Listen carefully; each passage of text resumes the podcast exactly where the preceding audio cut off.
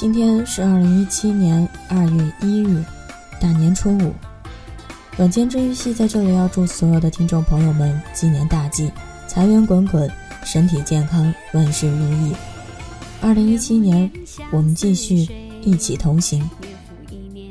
今晚袁熙要来给大家分享到的文章叫做《父母为我们选的路，往往是最好走的一条》。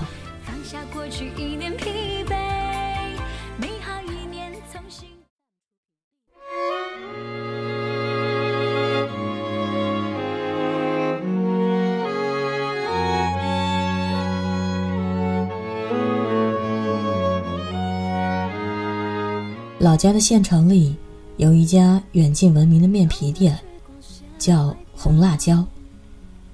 一个人在上海生活的时候，经常想起那个味道，所以每一次放假回家，都一定要去那家店吃一碗招牌面皮。大三的那个夏天，我又一个人跑去红辣椒寻找记忆里的味道。点好单，刚坐下，就感受到斜对面桌子投过来的有温度的目光。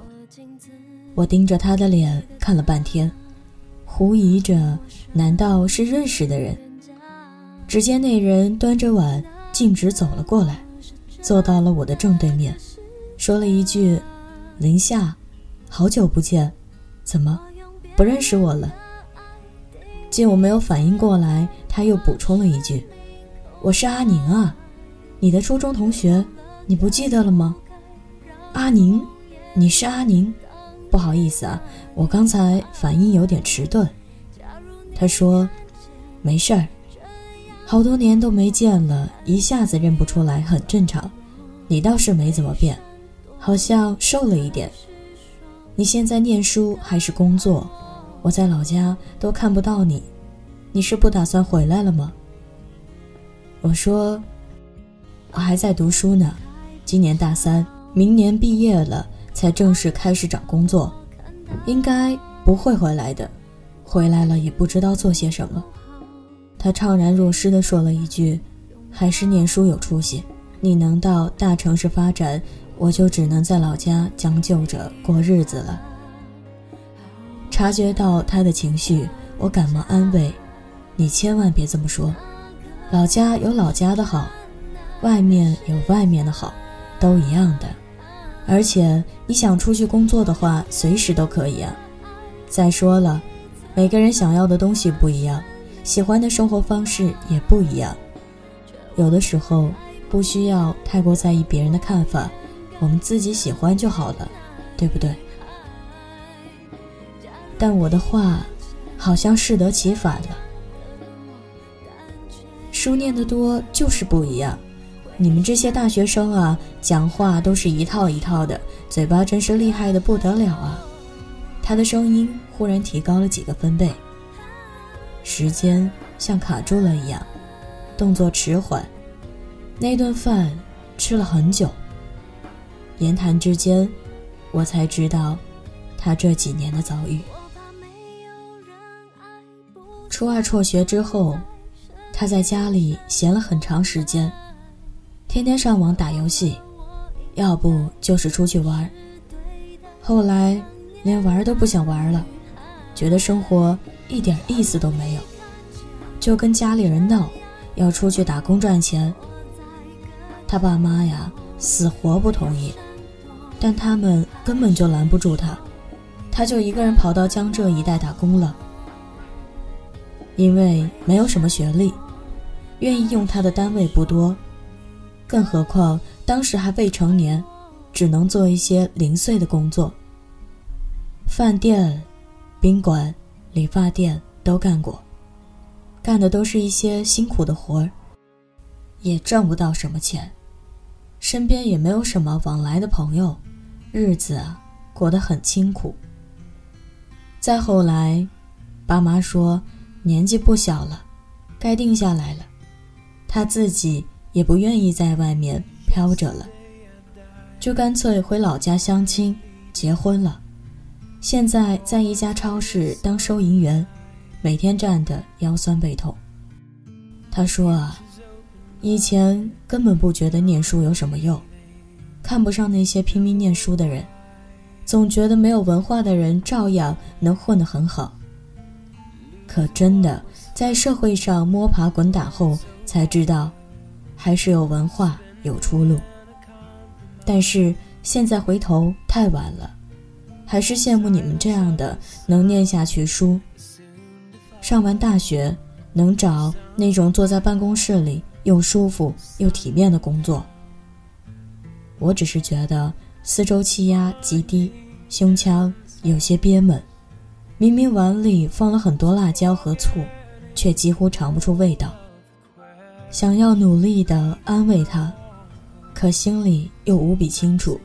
此时此刻，无论我说些什么，都无法抹掉他的落寞和失意，更无法帮助他改变现状。我唯一能做的，就是以一个老同学的身份，当一个安静的倾听者。最后，他叹息地说了几句：“如果，唉，如果我当时没有辍学。”如果当时听爸妈的话，好好读书，跟你们一样，一直读到大学，是不是就不一样了？是啊，如果他当年听父母的话，好好读书，生活可能真的是另外一番风景。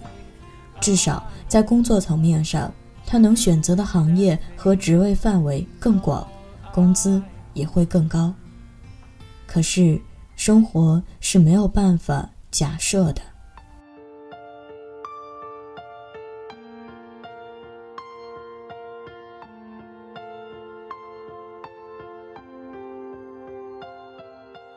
其实，中学时代的我也曾迷失过一阵子的。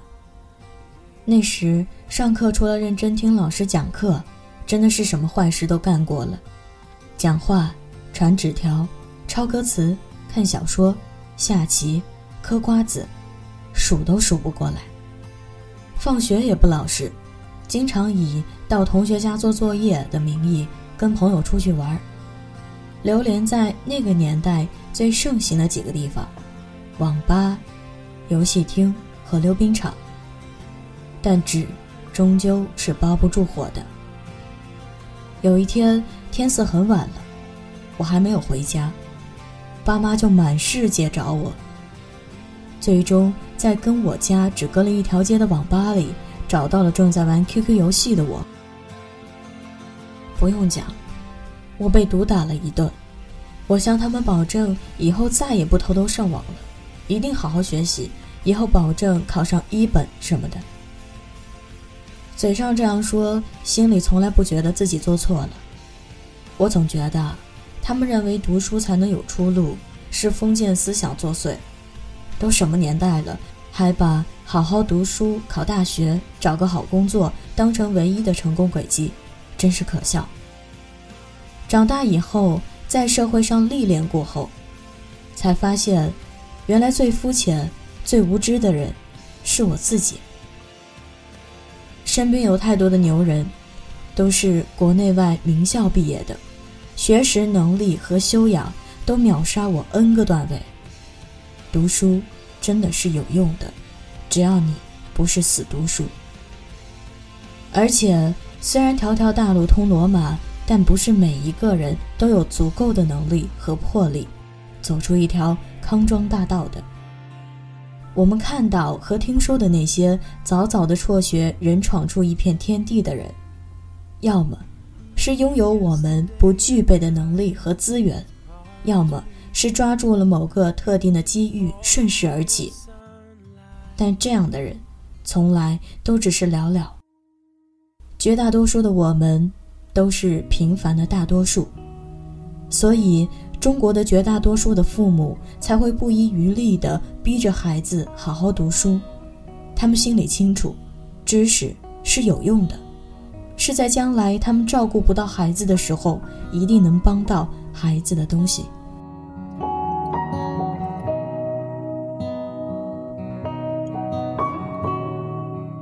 表妹珊珊，独生子女，家境优渥，从小集万千宠爱于一身。他在上大学以前从来没有出过远门，从来没有离开过爸妈的羽翼。二零一三年毕业前夕，他找我谈心，说：“姐，我快毕业了，你说我以后能做什么工作呢？”我说：“英语专业一般就五条路，当英语老师、做翻译、做外贸、考研或者出国。当然。”如果你不想从事与专业相关的工作，就得问问你自己喜欢什么，想做什么了。他沉默了一会儿，才说：“我还没有想好。从小啊，我的生活都是爸妈安排好了的。本来，他们想让我考公务员，说只要我考上了，别的事情都会打点好。还说，知道我一直对服装方面比较感兴趣。”可以帮我开一家服装店，他们只赞助一部分的资金，但具体的店面选址、装修、服装风格、客源等都由我自己搞定。可我不想每一次都走他们安排好的路，我想像你一样，一个人在大城市奋斗。我还没有体验过奋斗的感觉呢，不甘心。我怎么会不知道他的心思？从小到大都太顺了，现在啊想折腾折腾。我说，你有自己的想法，想换一种生活方式，这一点很好。但是如果只是为了反对而反对，就真的没有必要。他说不明白我后半句话的意思，我说没关系，以后你就懂了。毕业后。他一个人单枪匹马地跑去了北京，进了一家有名的培训机构当英语老师。经历了刚开始找房子、找工作的艰难后，他很快就适应了在北京的生活。因为刚毕业，年轻漂亮又有活力，跟学生一点代沟都没有。经常在规定的课程内容上完后，用英语跟大家讲网上的热门新闻和冷笑话。分享好听的英文歌曲和电影，深受同学们的喜欢。突然有一天，我接到了他的电话，他说：“姐，我现在明白你那句话的意思了。”当时，他不顾父母的激烈反对，一个人跑去北京工作，他以为这就是他想要的，但事实证明，他错了。从小到大一路都很顺畅的经历，造就了他恬淡的性格，不喜欢争抢。但是，在像北京这样生活压力巨大的城市里，很多时候你不得不去争、去抢，因为所有的资源都是有限的。他不喜欢拥挤的人潮和地铁，不喜欢无休止的加班，不喜欢激烈竞争下的尔虞我诈。虽然自信调节心理状态后也能适应这些，可这一切都不是他想要的。他凭什么为了自己讨厌的生活状态去努力呢？几个月后，他考上了县里面的公务员。家里人知道他的脾性，托了点关系，把他弄进了一个人际关系简单也相对清闲的部门。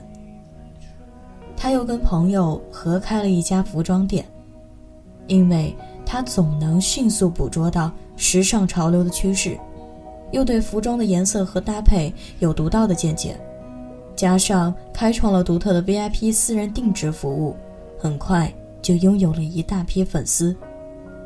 现在，他每天都过得很充实，很快乐。他后来说：“原来爸妈从来都不是。”他后来说：“原来爸妈从来都不是想控制他，只不过他们比自己还要了解自己，所以早就帮他做了最好的选择。只是他的反应太迟钝了，非要折腾以后才知道自己要什么。”我的同学阿宁，因为当年不明白爸妈让他读书的苦心，顽固反抗，中途辍学。结果失去了更多选择的机会。表妹珊珊倒是幸运许多，叛逆过，尝试过，及时悬崖勒马，过上了她想要的生活。好像，全天下的父母，都希望自己的孩子好好读书，读完大学后再回到家乡，回到他们的身边，做像老师、公务员这样稳定安逸的职业。但往往，父母们的煞费苦心的安排，换来的是孩子们的不屑和奋力反抗。我们总是埋怨他们不懂我们。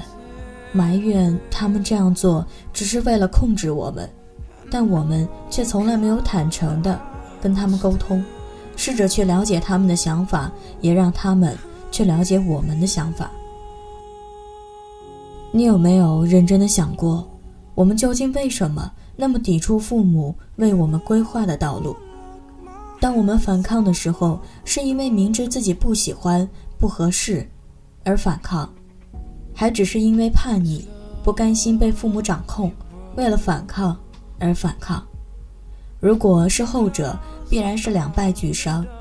所以啊，当父母试着帮我们规划人生、安排轨迹的时候，我们是不是应该与他们来一次敞开心扉的谈话，问清楚，他们这样做，是因为他们为人父母，舍不得我们离开身边，不忍心。我们在外面孤苦打拼，想为我们安排一条更舒服、更容易走的路，还是因为他们了解我们，知道我们的性格、脾气，想为我们选择一条更合适的道路？因为父母帮孩子选择的路，往往是最好走的一条。二零一七，一起温暖相随。容颜夜冷。时光一散，愿每一位长颈鹿都能记得，晚间治愈系会一直在这里，伴你温暖入梦乡。